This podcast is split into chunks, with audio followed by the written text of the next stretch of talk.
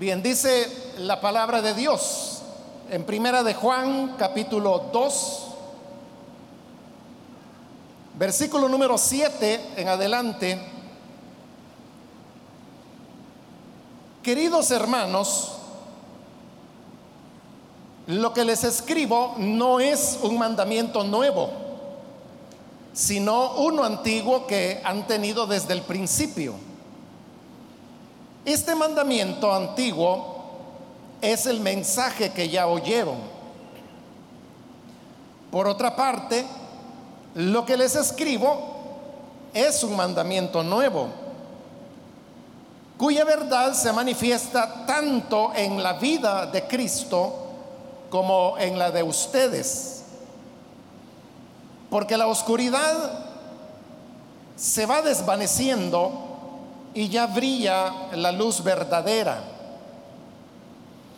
El que afirma que está en la luz, pero odia a su hermano, todavía está en la oscuridad. El que ama a su hermano permanece en la luz. Y no hay nada en su vida que lo haga tropezar. Pero el que odia a su hermano está en la oscuridad y en ella vive. Y no sabe a dónde va porque la oscuridad no lo deja ver. Amén. Hasta ahí vamos a dejar la lectura. Hermanos, pueden tomar sus asientos, por favor.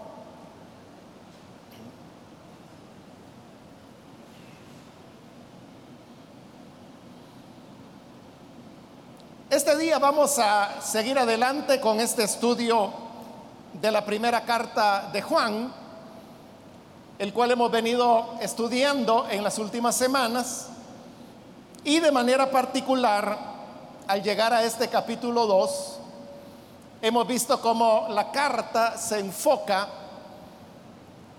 en la importancia de poder llevar una vida que sea coherente con el privilegio que hemos recibido de ser hijos de Dios. Y en estos versículos que hemos leído ahora, eh, vamos a encontrar, hermanos, una de las claves principales de esta carta y en general de todo lo que son las enseñanzas, tanto del Evangelio de Juan como de estas tres cartas, conocidas como primera, segunda y tercera de Juan. Como le expliqué cuando estudiamos el Evangelio y ahora que estamos estudiando la primera carta, estos documentos o libros de la Biblia, como le llamamos, fueron escritos por las iglesias que se ubicaban en el área de Samaria y que por una influencia que se cree fue del apóstol Juan, ellos desarrollaron una teología que era muy de la gracia, aún más de la gracia que la teología que Pablo enseñaba y es que y es la teología que nosotros tenemos como iglesias evangélicas. Entonces, el evangelio y estas cartas nos enseñan una gracia que va todavía más allá en el Evangelio lo vimos claramente cuando Jesús decía cosas como, por ejemplo, el que en mí creyere, vivirá para siempre. Pero note esa expresión del Señor. Él lo que está diciendo es que eso nada más que el que crea en mí, vivirá para siempre. Entonces, si sobre esa base de las palabras de Jesús uno se preguntara, ¿qué se necesita para tener la vida eterna? La respuesta sería creer en el Señor. De tal manera que la fe en el Hijo de Dios, que el mismo Evangelio de Juan le explica como conocerlo a Él, es lo que nos da la vida eterna. Pero note que allí no hay ninguna mención de aspectos éticos como los que sí tenía la teología de Pablo, porque Pablo también enseñaba contundentemente, y la carta a los romanos, la carta de Gálatas son un ejemplo de eso, de cómo la salvación era puramente por la gracia y no por las obras. Pero, aunque Pablo decía que no era por las obras, sino por gracia, él daba muchas enseñanzas de naturaleza ética a los cristianos, diciéndoles cosas como por ejemplo que no tenían que andar en disoluciones, que no tenían que andar en hechicerías, que no deberían ir a la mesa de los ídolos, que no deberían participar de las obras de la carne. Allá en Gálatas capítulo 5 él hace una lista de lo que él cataloga como obras de la carne, donde pone cosas como las enemistades, la ira, el hecho de ser implacable, es decir, que no hay la capacidad o la voluntad de querer perdonar a las personas, sino que se las castiga implacablemente. Todo eso, dice Pablo, son obras de la carne. Pero note, note la diferencia entre Juan y Pablo. Y es que aunque Pablo enseña una salvación por la fe, por la gracia, está diciendo, no obstante, deben cumplir con estas características éticas, que si usted gusta las podemos llamar mandamientos que Pablo dio. Y es bueno que lo llamemos así porque así es como Juan va a hablar aquí del mandamiento que para él solo es uno. Esa clase de demandas que Pablo hace y que usted las encuentra en las cartas de Pablo, no las va a encontrar en el Evangelio de Juan ni en las cartas. Porque lo único de lo que habla el Evangelio de Juan y las cartas es de la importancia de, creer. Y que el que entiende quién es Jesús, ese está salvo. Y Jesús dijo, el Padre me lo dio, nadie lo podrá arrebatar de mis manos. El que a mí viene, dijo el Señor, yo no lo desecho. Y no vendrá a condenación. Está hablando de una seguridad de la salvación por el hecho de creer. Y Juan nunca dice, no mientan, no dice no roben, no dice no hagan hechicerías, no tengan ira, o sea, no hay ese tipo de mandamientos. Por eso le digo, la teología de Juan era todavía de, de mucha más gracia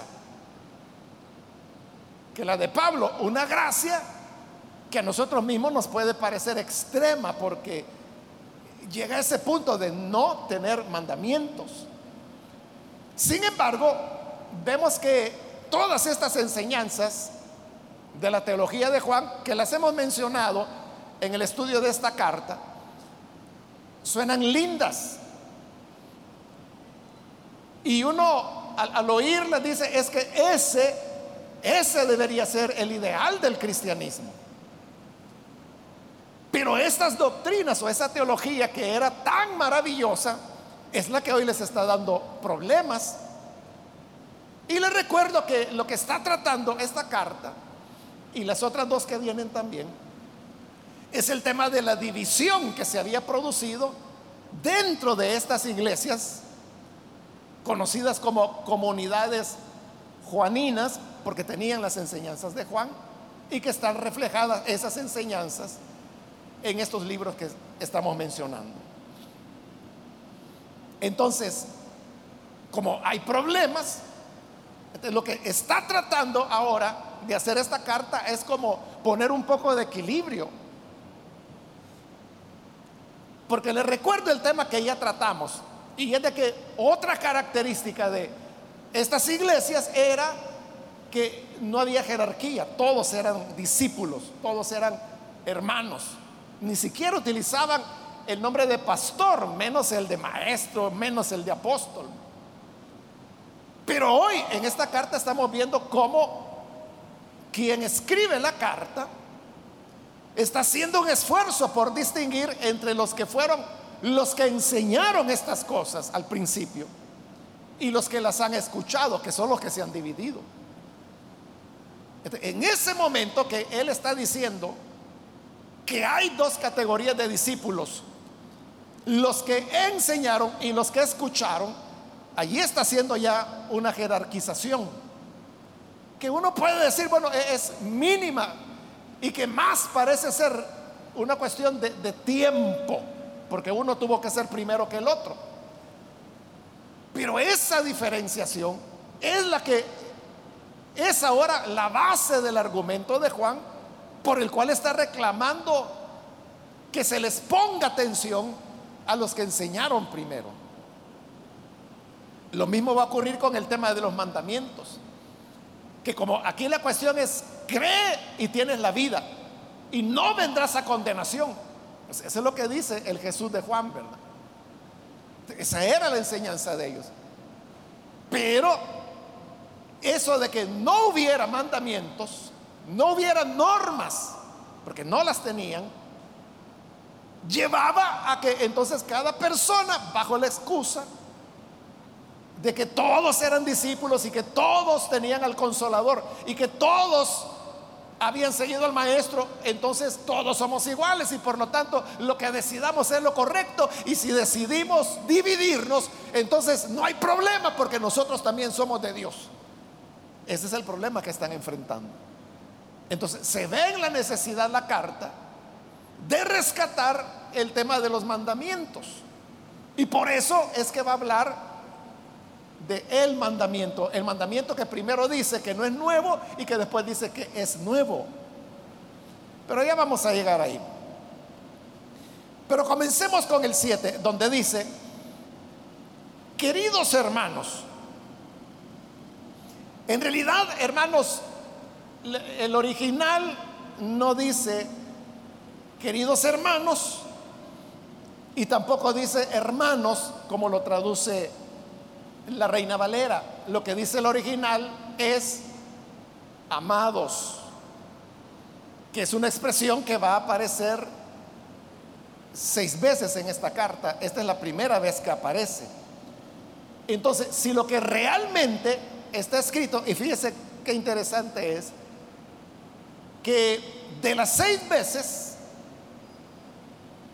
que la expresión griega amados aparece en esta carta, cinco veces la Reina Valera la traduce amados, como realmente dice. Solamente aquí, en este capítulo 7, es que no la traduce amados, sino que hermanos. ¿Por qué razón? Porque lo que sucedió, bueno, en el original ya le dije, lo que escribieron fue amados. Pero ¿por qué lo cambiaron por hermanos? Fue cambiado porque en la medida que el tiempo pasó, los siglos transcurrieron y se llega a la Edad Media. Durante esa época, también conocida como bizantina, los copistas empezaron a, cambiar el amados por hermanos. ¿Por qué razón? Porque ellos habían notado que en los otras, las otras cartas, cada vez que el autor de la carta iba a dar una enseñanza, la introducía con la expresión hermanos. Como eso es bastante común en las otras cartas, entonces ellos llegaron a la conclusión que todas las veces que se iba a presentar una enseñanza apostólica, comenzaba con la expresión hermanos. Y como aquí lo que viene es eso, es una enseñanza apostólica. Entonces cambiaron la palabra amados por hermanos para uniformarla con las otras cartas del Nuevo Testamento, pero en eso se cometió un grave error. Y es de que el estilo, vocabulario, y estamos viendo que teología también, de cada carta es diferente a la de los demás, porque aquí tenemos la teología de Juan, su estilo y su vocabulario, por lo tanto no se puede comparar con la de Pablo. Una cosa totalmente diferente. Yo no puedo tomar el estilo o la costumbre de Pablo para aplicársela a Juan. Pero eso fue lo que hicieron, hermanos. Ahora, ¿cómo se sabe que originalmente lo que decía era amados? Porque se lo he explicado muchas veces, pero no me canso y lo vuelvo a repetir, que en la medida que el tiempo va pasando y hay nuevos descubrimientos arqueológicos en donde hay pergaminos o papiros, aunque los papiros no son de mucha antigüedad, los papiros sí, perdón, los pergaminos sí, van descubriéndose cada vez de mayor y mayor antigüedad. Probablemente, hermanos, ya no se van a descubrir muchos más por el deterioro que el tiempo hace a estos documentos antiquísimos. Pero la cuestión es que al descubrir esos manuscritos más antiguos, se encuentra que lo que decía era amados y que los cambios comienzan a presentarse, como le dije hace un momento, ya en la era bizantina que correspondería a lo que nosotros así popularmente conocemos como la Edad Media. Obviamente como la traducción que Casiodoro de Reina hizo fue hasta el siglo XVI, ya pasada la Edad Media, obviamente que las copias que a él le llegaron ya había sido cambiado el amados por hermanos, por eso es que él traduce hermanos. La NBI al poderle queridos hermanos está tratando de rescatar algo de lo que el original decía, porque si el original decía amados, entonces el queridos, pues no es exactamente que amados, ¿verdad? Pero más o menos se acerca a lo que originalmente decía. Bien, a eso se debe ese detalle que encontramos ahí. Y más adelante usted verá en los capítulos 3 y 4 que vamos a encontrar las otras cinco ocasiones donde aparecerá la expresión amados. Ahora, seguimos con el 7. Lo que les escribo no es un mandamiento nuevo. Note de nuevo que ahí se está produciendo el cambio del plural al singular. Porque vea lo que dice. Lo que les escribo. Ese es singular. No está diciendo lo que les escribimos. No, escribo. Y con esto está,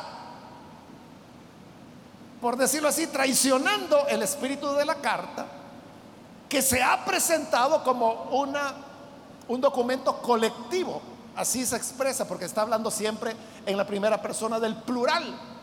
Pero ya vimos que en este capítulo ya hubo una ocasión en los versículos anteriores donde habló en singular, el versículo 1, y ahora en el 7 encontramos que otra vez está hablando en el singular, lo que les escribo, y al ser singular, lo que le decía en la última oportunidad. Eso señala de que realmente, aunque la carta se presenta plural y como colectiva, parece que hubo una persona, una persona que fue el verdadero autor. ¿Quién fue ese autor? Es lo que no podemos saberlo. No fue Juan el apóstol definitivamente, porque él ya había muerto para esta época. es alguien, alguno de sus discípulos, de los que aquí se llaman los que enseñaron, es decir, alguien que fue discípulo de Juan y que por lo tanto él enseñó el testimonio de Juan. Pero dice, lo que les escribo no es un mandamiento nuevo, sino uno antiguo que han tenido desde el principio. Está hablando del mandamiento, es decir, hoy sí está sacando el tema del mandamiento, por lo menos no lo hace como Pablo, que, que le dije, Solo ahí en Gálatas 5 Pablo hace una lista de obras de la carne o mandamientos, diríamos, de lo que el cristiano no debe hacer. En cambio, Juan solo está hablando de un mandamiento, no dice cuál es el mandamiento. Lo que está diciendo es que no es nuevo. Pero ya lo vamos a ver más adelante, que Él va a mencionar cuál es el, el mandamiento. Y el mandamiento, se lo adelanto, aunque usted pues lo leyó, es el mandamiento del amor. Está diciendo que el mandamiento del amor no es nuevo, sino que es antiguo y el que han tenido desde el principio. Pero ¿a qué se está refiriendo? Cuando dice que es un mandamiento antiguo que se ha tenido desde el principio. Dentro de la teología paulina, el principio es el inicio del ministerio del Señor Jesús, porque así inicia el Evangelio. En el principio era el verbo y el verbo estaba con Dios y el verbo era Dios. Está hablando de un principio. La primera carta vimos que también así comienza. Lo que era desde el principio, lo que hemos oído, lo que hemos visto con nuestros ojos. Entonces, cuando habla de que este mandamiento fue desde el principio, lo que está diciendo es, oigan, yo no me estoy inventando este mandamiento ahora. Ahora que estamos en problemas precisamente porque su enseñanza era que no habían mandamientos más que el de creer. Entonces no crean que hoy yo me lo estoy sacando de la manga de la camisa, que sí hay un mandamiento. Pero no, le dice, no es nuevo, es antiguo. Y es el mismo que oyeron desde el principio. Porque en realidad en la misma enseñanza, en la misma presentación de Jesús, allí va implícito el mandamiento del amor. En Juan capítulo 13, por ejemplo, aunque hay otros pasajes, pero en Juan capítulo 13, el Señor dice, he aquí, un mandamiento nuevo les doy, que se amen los unos a los otros. Ahí está claro, está hablando de un mandamiento. Y Jesús lo está diciendo, no en la carta, lo está diciendo en el Evangelio. Es decir, cuando todavía no había problemas. Entonces, la carta lo que está demostrando es, no es de que hoy que estamos en dificultades y que hasta ya se dividieron, que yo vengo inventándome con que había un mandamiento. No, no me lo estoy inventando, era antiguo en ese sentido, pero una antigüedad que remitía hasta Jesús. Pero mire ahora lo que dice el 8. Por otra parte, lo que les escribo es un mandamiento nuevo. ¿Cómo es eso?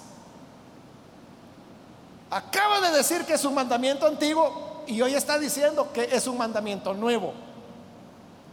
¿En qué quedamos? ¿Es antiguo o es nuevo? Porque en el 7 allí dice, no es un mandamiento nuevo.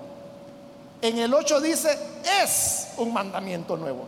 Eso no es un mandamiento nuevo. Pero ahora va a explicar desde qué punto de vista es nuevo. Y dice, es nuevo si uno lo ve desde la perspectiva de la venida de Cristo.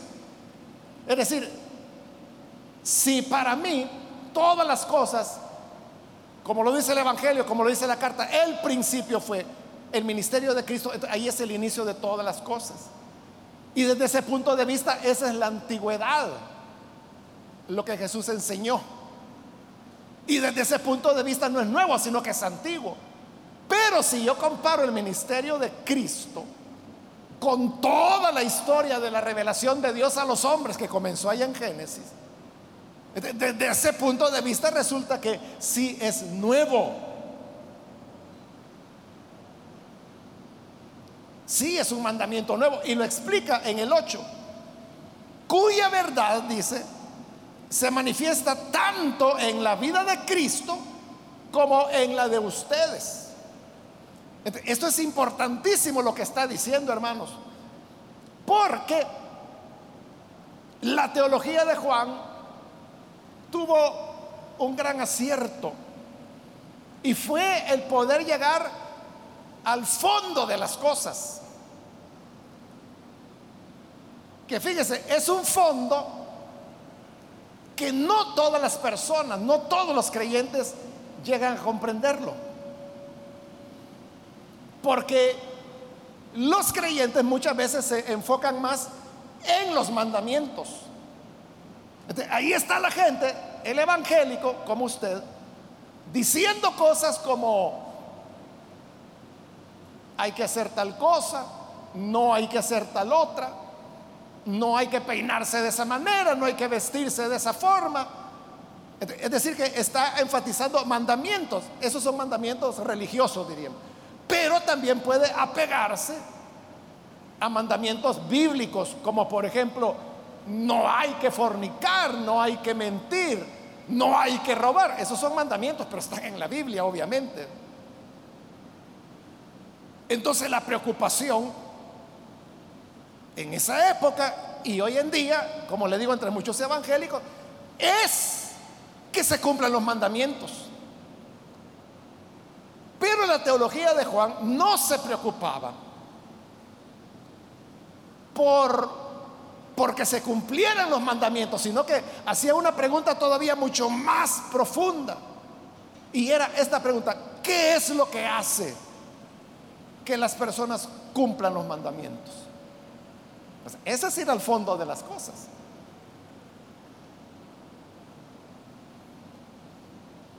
Porque usted puede decir, los peces tienen que estar en el agua. Y si el pez sale del agua, se ahoga. Así que queda prohibido que los peces salgan del agua. Ahí tiene usted un mandamiento. Pero y es como que si Juan viniera y dijera, oiga, pero ¿por qué los peces se van a salir del agua? O al revés, ¿verdad? ¿Por qué los peces deben vivir en el agua? O sea, ¿por qué es allí donde viven y no pueden vivir sin agua? Esa es la pregunta de fondo. Claro, le estoy poniendo el ejemplo de los peces para que ayude a que lo entendamos, pero la pregunta es, ¿qué es lo que hace que los seres humanos cumplan los mandamientos o que no los cumplan? Entonces, más preocupado porque la gente cumpla mandamientos, se preocupa por la razón por los cuales lo van a cumplir o no los van a cumplir. Entonces, ¿qué es lo que sucede? Que cuando el enfoque es en el mandamiento, ahí estamos. Fíjese que la fulana hizo tal cosa, la van a disciplinar porque no cumplió un mandamiento. Y mire, el mengano, ¿por qué le dan privilegio? Si fíjese que él hace esto, esto y esto. Todo el enfoque es cumple o no cumple los mandamientos. Pero en el caso de Juan, como le digo, es la pregunta de fondo, ¿por qué no los cumple? ¿O por qué si los cumple? Y entonces llega a una conclusión que es fenomenal, hermanos. Y es la siguiente, quien cumple los mandamientos lo hace porque ama. Y el que no los cumple es porque no ama. Y ahí estamos en el fondo de las cosas. Entonces,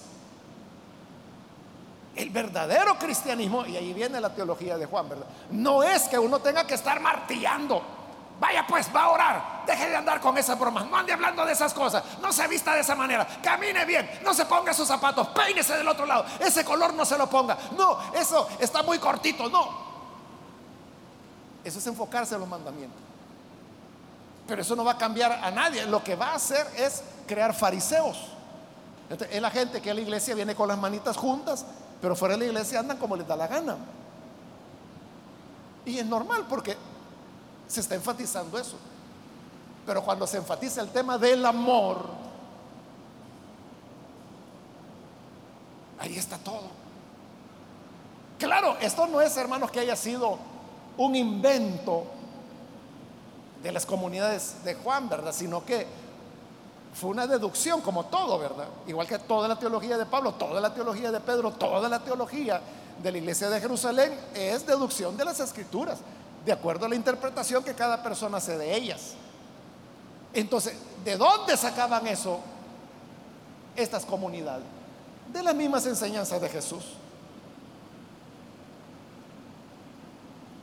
Y ahí están los evangelios. ¿Se recuerda la ocasión Cuando llegó aquel hombre y le preguntó a Jesús, ¿cuál es el primero de los mandamientos? Y Jesús le dijo, el primer mandamiento es amarás al Señor tu Dios. Amor. Amarás al Señor tu Dios con todo el corazón, con toda tu mente, con todas tus fuerzas.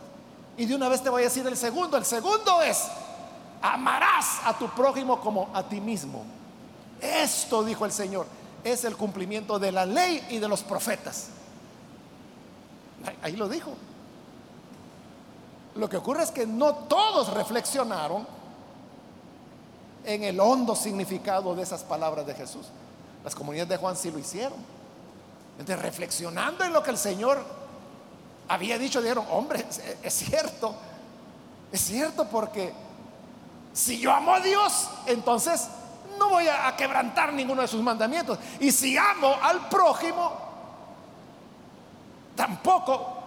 Bueno, usted sabe que los diez mandamientos dicen, ¿verdad?, que están divididos en dos mitades. La primera mitad que son responsabilidades con Dios y la segunda mitad que son responsabilidades con el hombre. No es exactamente mitad y mitad, ¿verdad? Porque en realidad son cuatro mandamientos que hablan de las responsabilidades hacia Dios y seis que hablan de las responsabilidades hacia el hombre. Pero ¿cuáles son las responsabilidades hacia Dios? La primera de ellas es, no tendrás dioses que no sea yo, dice, dice el Señor. si yo amo a Dios, ¿cómo voy a tener a otro Dios? El segundo mandamiento dice que no se debe usar el nombre de Dios en vano, es decir, sin el respeto que se debe. Pero si yo amo a Dios, ¿por qué voy a usar mal su nombre? ¿Por qué voy a irrespetar su nombre? El tercer mandamiento dice, no te harás imagen de lo que está arriba en el cielo, no te postrarás delante de ellas, ni le rendirás culto. Entonces, si yo amo a Dios, ¿Por qué voy a rendir culto a imágenes hechas por manos de hombre? Y el cuarto mandamiento es el del día de reposo, que habla del descanso que nosotros hoy tenemos de nuestras obras en la gracia del Señor. Entonces, si yo amo a Dios, ¿por qué voy a buscar otra esperanza u otra salida que no sea la gracia que Él me está otorgando? Ahí lo tiene. El amor de Dios es el cumplimiento de la ley relacionada con Dios. Ahora, los otros mandamientos que son relacionados con el hombre, responsabilidades hacia los hombres, el primero es honrar padre y madre. Si yo amo a mi padre y a mi madre, ¿por qué no los voy a honrar? Al contrario, ¿verdad? Si no los honro es porque no los amo. El remedio para ese mandamiento es amar.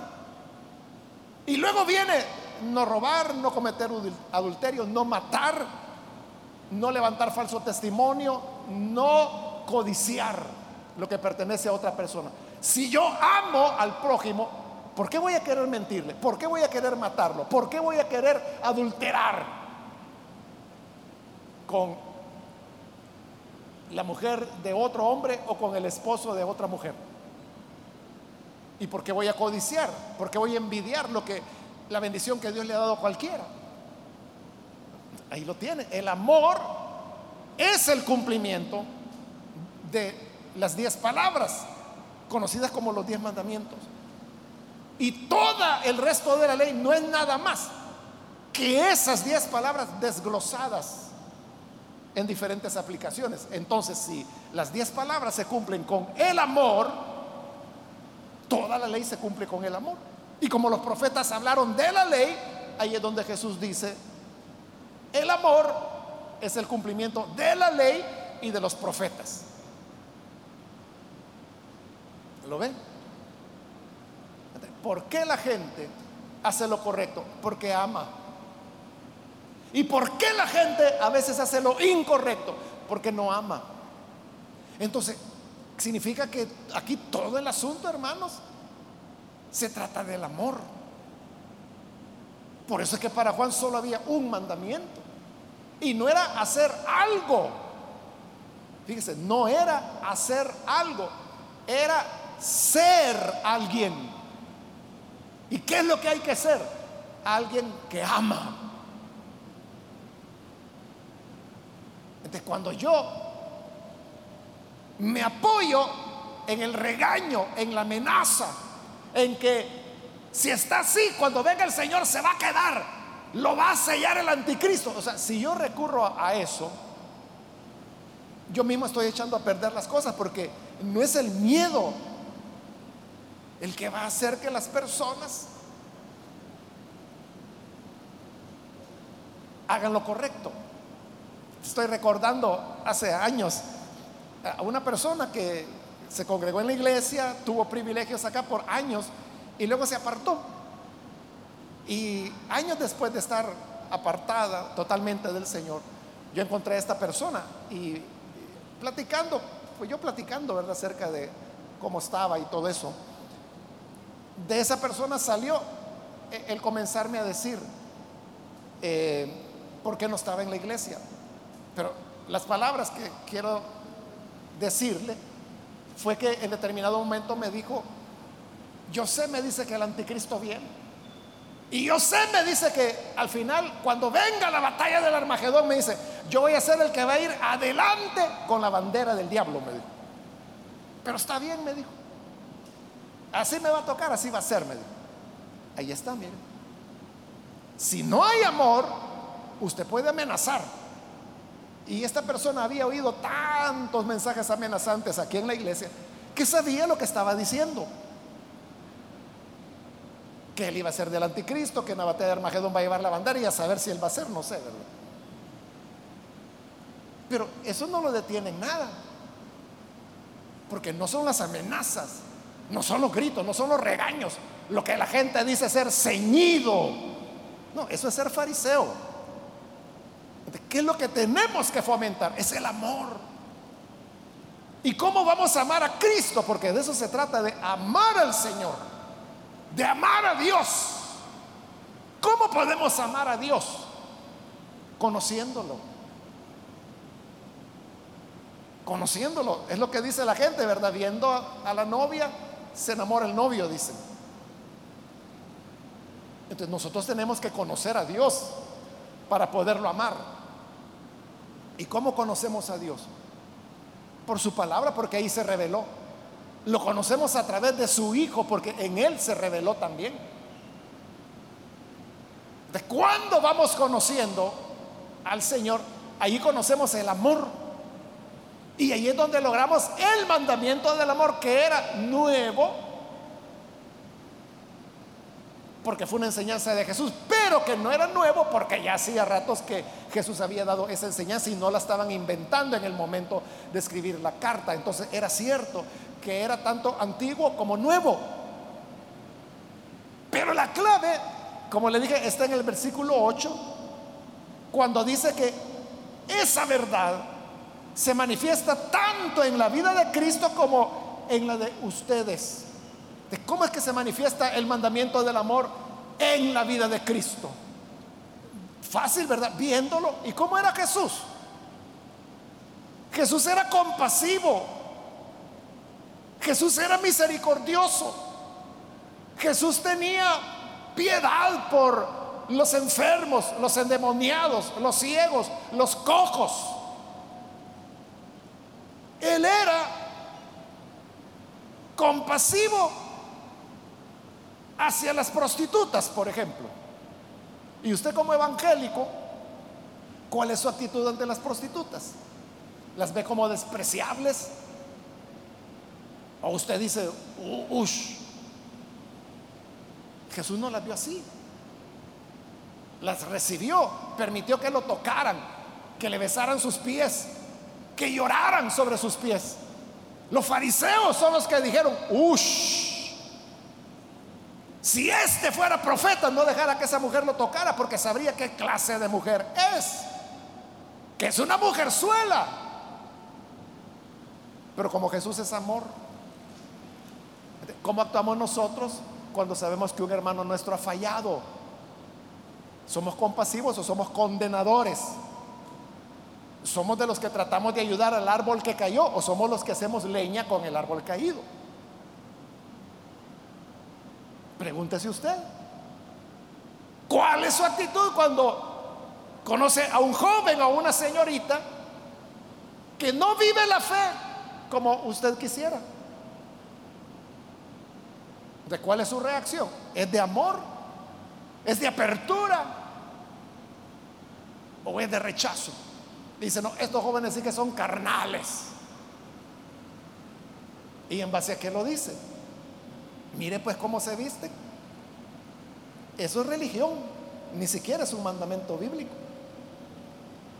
Otra vez, ahí está lo que le digo, estamos enfatizando el tema de los mandamientos y ahí es no llegar a ninguna parte. En Jesús es donde vemos la compasión, la misericordia, el amor actuando.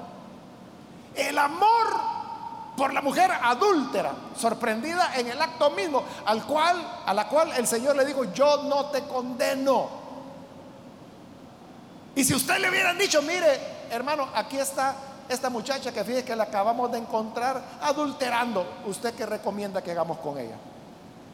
No sé cuántos azotes usted recomendaría, o cuántos años de disciplina, o expulsarla, o castigarla, o decirle a los padres, o avergonzarla públicamente. No sé cuál opción haría. Pero Jesús optó por decirle, no te condeno. No pasa nada, vete tranquila. Entonces, en la vida de Jesús, dice, descubrimos la verdad de este mandamiento, pero va aún más allá. Y dice, no solo en la vida de Jesús, sino que en la de ustedes.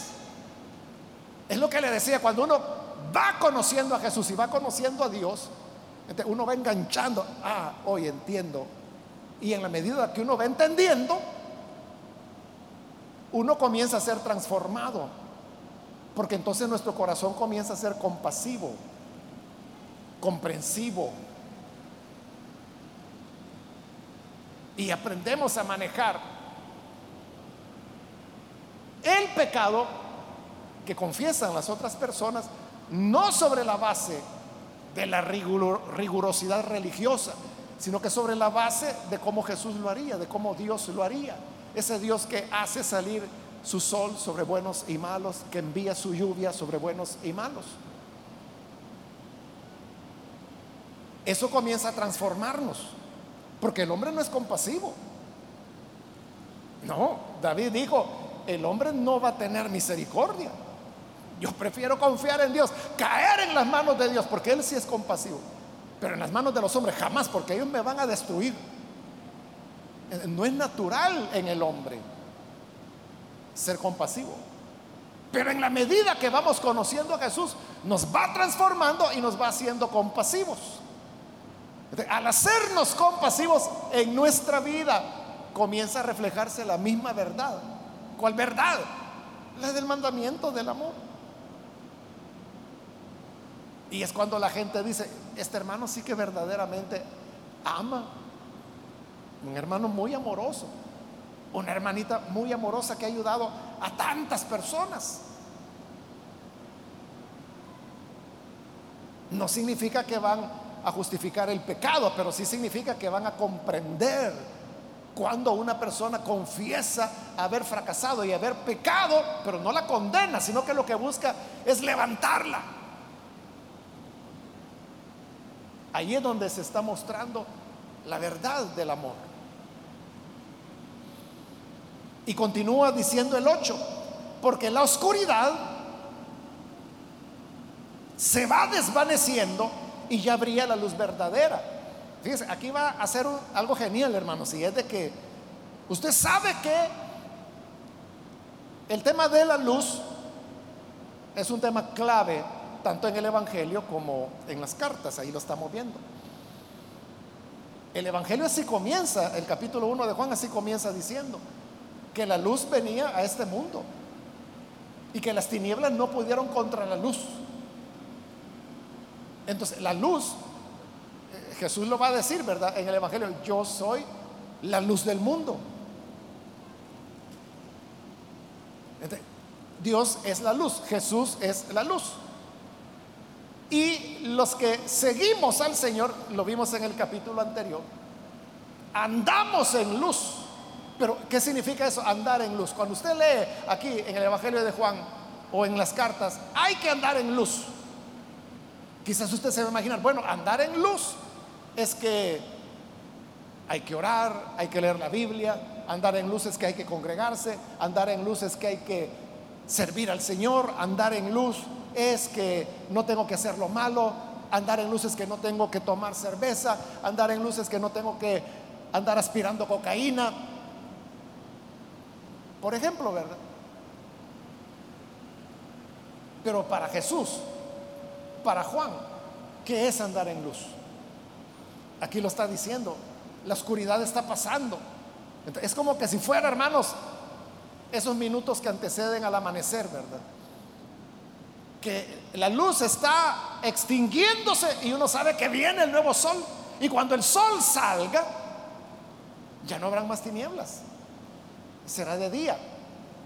Entonces, el mundo que no ama el sistema, que Juan lo llama mundo, lo vamos a encontrar más adelante, esto hermanos está pasando, esto pertenece a la era actual o al siglo actual y esto va a terminar porque ya brilla la luz verdadera y esa luz es la que permanecerá para siempre, para la eternidad. Ahora va a unir las dos cosas la luz con amor. Versículo 9.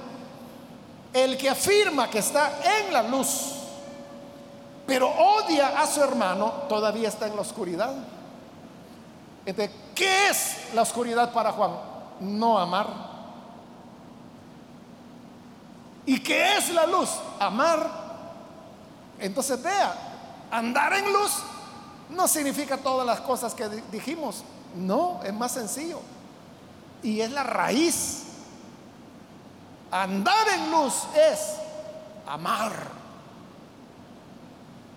Amar, amar a Dios, amar al prójimo, amar a las personas, amar a los seres humanos. Ojo, hermanos, que cuando aquí dice el que ama a su hermano, no se está refiriendo necesariamente a los hermanos en Cristo, porque a veces nosotros decimos, ah, no, como ese hermano de a él yo sí lo amo, pero no, aquel que anda en la calle, ese como es hijo del diablo, a ese lo odio. Es que Santiago lo dice, de una misma fuente no puede salir agua dulce y agua amarga. No puedo con la boca que bendigo a Dios maldecir a una persona que fue hecho a la imagen de ese Dios. el amor, hermanos, es para todos. Para los hermanos en Cristo, claro, pero también para los que no son hermanos en Cristo, para los ateos, para los agnósticos, para los malos.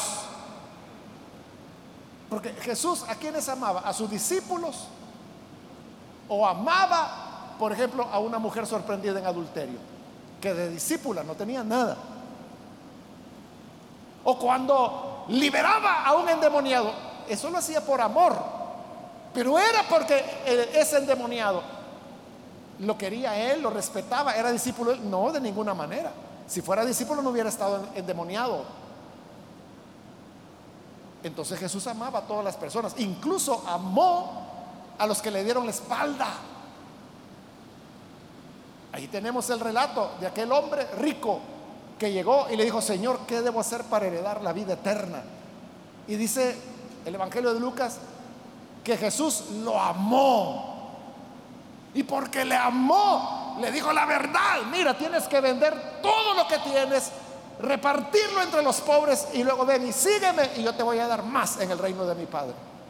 ¿Y qué hizo ese hombre? Le dio la espalda. Porque se fue triste, dice, porque tenía muchas riquezas y no estaba dispuesto a pagar ese alto precio por seguir a Jesús. Pero aunque le dio la espalda, y aunque valoró más su dinero que al Señor, Jesús lo amó. Entonces cuando amamos, andamos en la luz. Jesús fue luz porque Él es amor. Entonces andar en luz es amar. Y aquí está, hermano, la frase, para mí que lo resume todo y es la frase de oro que tendríamos que tenerla en un marco en la pared de nuestra casa. Versículo 10 cuando dice, el que ama a su hermano permanece en la luz. Vaya, ahí está, claro hermanos. ¿Qué más claridad quiere? El que ama permanece en la luz. Entonces, ¿qué es andar en la luz? Amar. Y amar a las personas.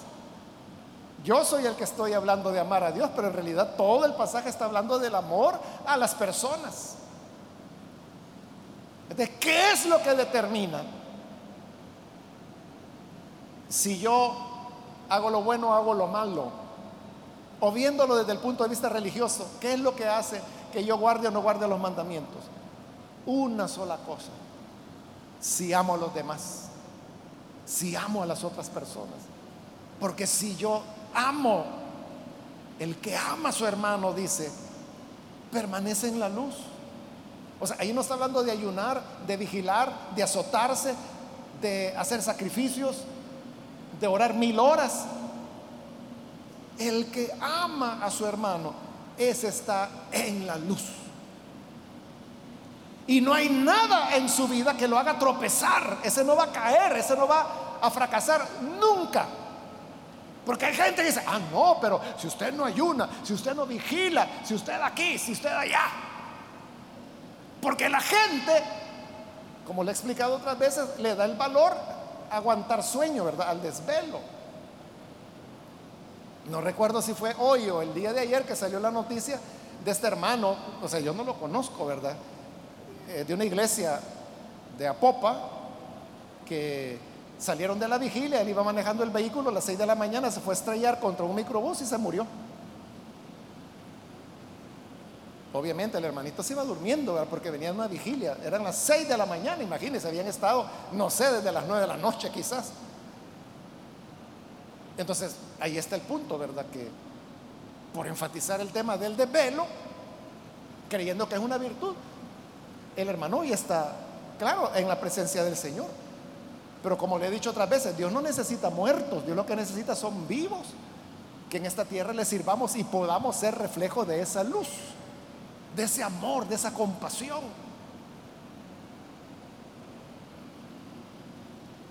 Mire el versículo 11. Pero el que odia a su hermano está en oscuridad. Y en ella vive. No sabe a dónde va porque la oscuridad no lo deja ver. Es decir, que está hundido en la oscuridad y ni cuenta se da que está en la oscuridad porque esa misma oscuridad no lo deja ver a dónde se encuentra. El que odia a su hermano, es decir, el que no tiene amor. Y ya voy a terminar, hermanos, con una pregunta. Y la pregunta es, ¿usted siente odio por alguien? ¿Usted ha odiado a alguna persona alguna vez? O si hoy mismo está odiando.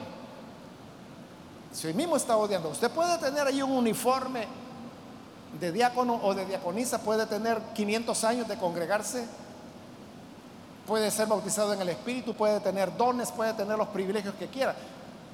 Pero si usted odia a alguien, está en la oscuridad.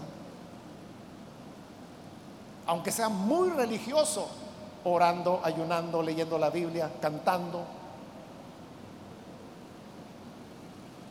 evangelizando, pero usted mismo, usted misma está en tinieblas, porque el que odia a su hermano dice, vive en la oscuridad, ni siquiera sabe a dónde va porque esa oscuridad no lo deja ver. Por eso es que los cristianos se reconocen y su marca es porque se parecen a Cristo. ¿Y Cristo qué es? Es amor. El amor es lo que determina todo lo que somos. Si somos creyentes o no somos creyentes, si somos de la luz o si somos de la oscuridad. Vivimos, hermanos, en una época en nuestro país donde se fomenta el odio hacia personas que usted no conoce. Nunca las ha saludado, nunca las conoce, pero le han hecho odiar personas a quienes usted ni sabe nada sobre esas personas.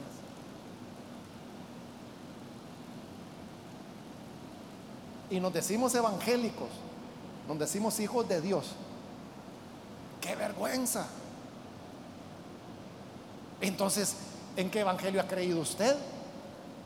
¿Cómo es eso de que usted puede venir a la iglesia, bendecir a Dios y por otro lado está maldiciendo al ser humano que fue hecho a imagen de Dios?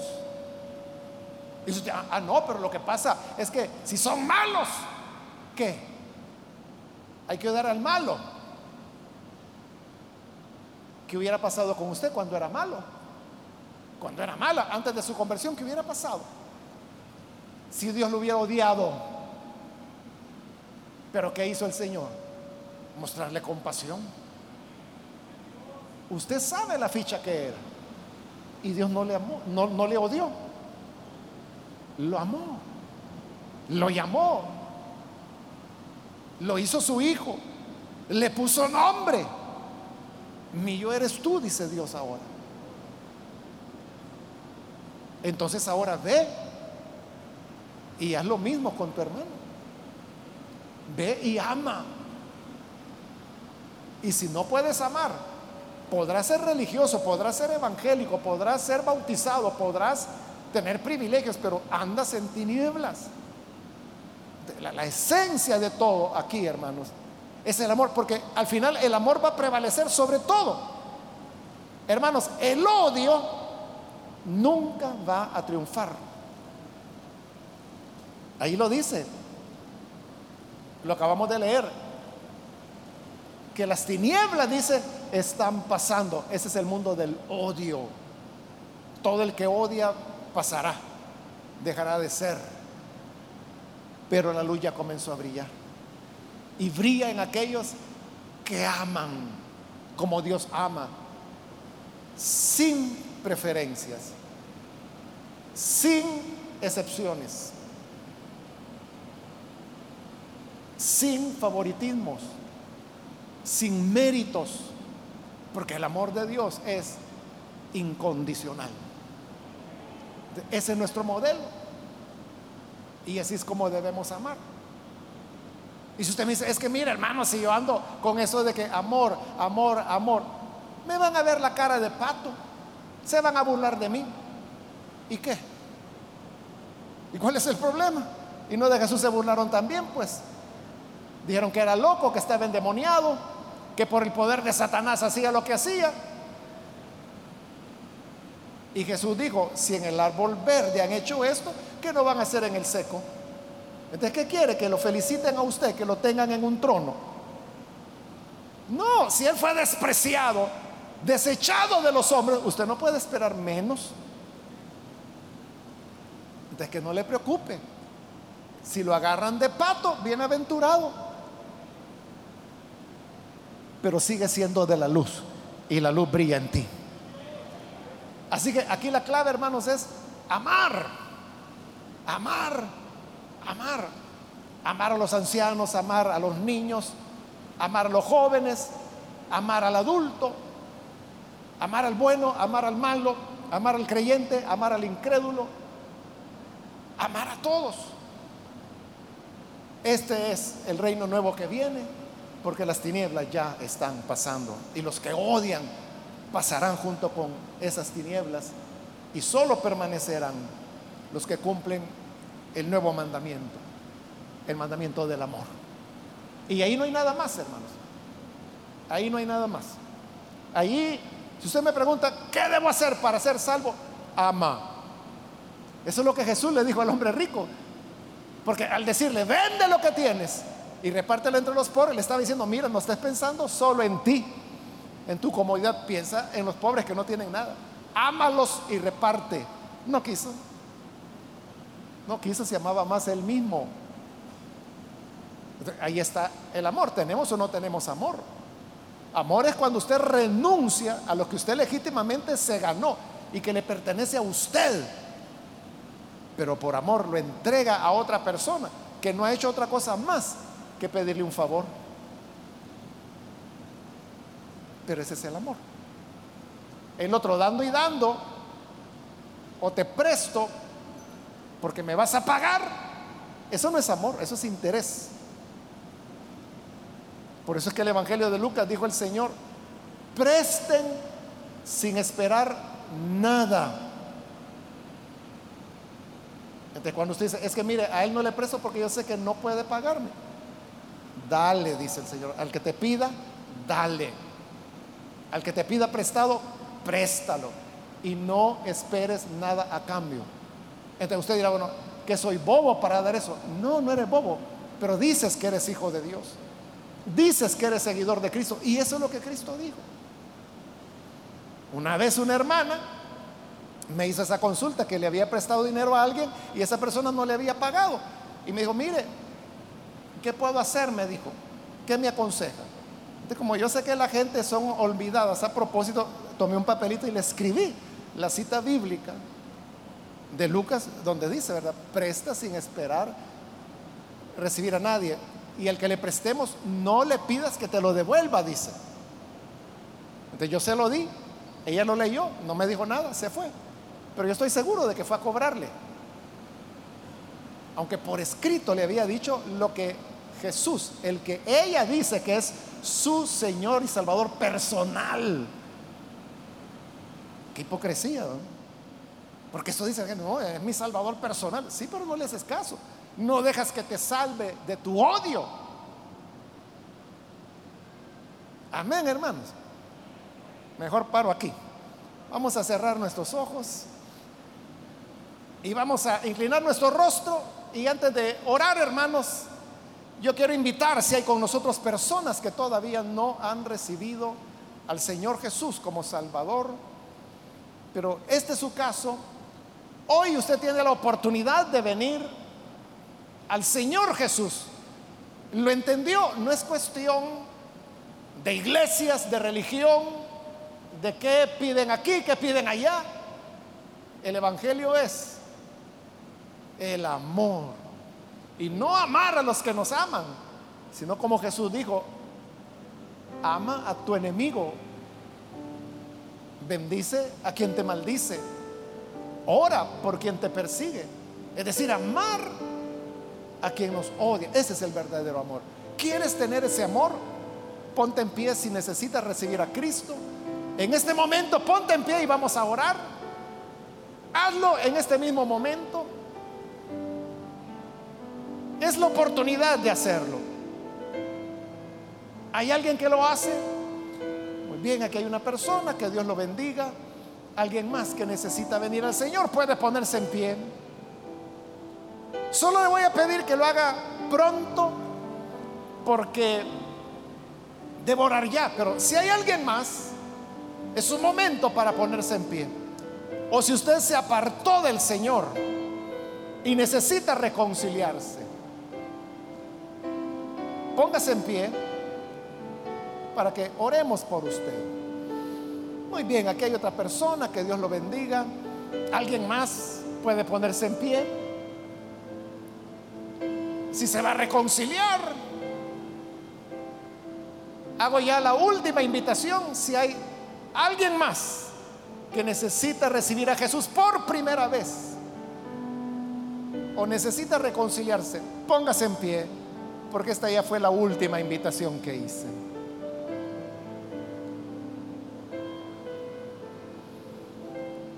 A usted que nos ve por televisión también le invito para que se una con las personas en este lugar que están recibiendo al Señor y ore con nosotros. Señor amado, gracias por la palabra que tú nos das y por estas personas a quienes estás rescatando, tanto en este lugar como a través de los medios de comunicación. Llega, Señor, a cada uno de ellos y de ellas para hacerles nuevos hombres, nuevas mujeres. Y que así, Señor, podamos andar en luz y podamos tener amor en nuestro corazón. Sabemos, Señor, que el odio es destructivo, más para el que odia que para el odiado. Ayúdanos, Señor, para que en nosotros haya amor que trasciende a todo conocimiento, porque en el amor no hay temor. El amor echa fuera todos los temores y así andamos en luz. como tu Señor, eres la luz. En el nombre de Jesús, nuestro Señor, lo pedimos. Amén y amén.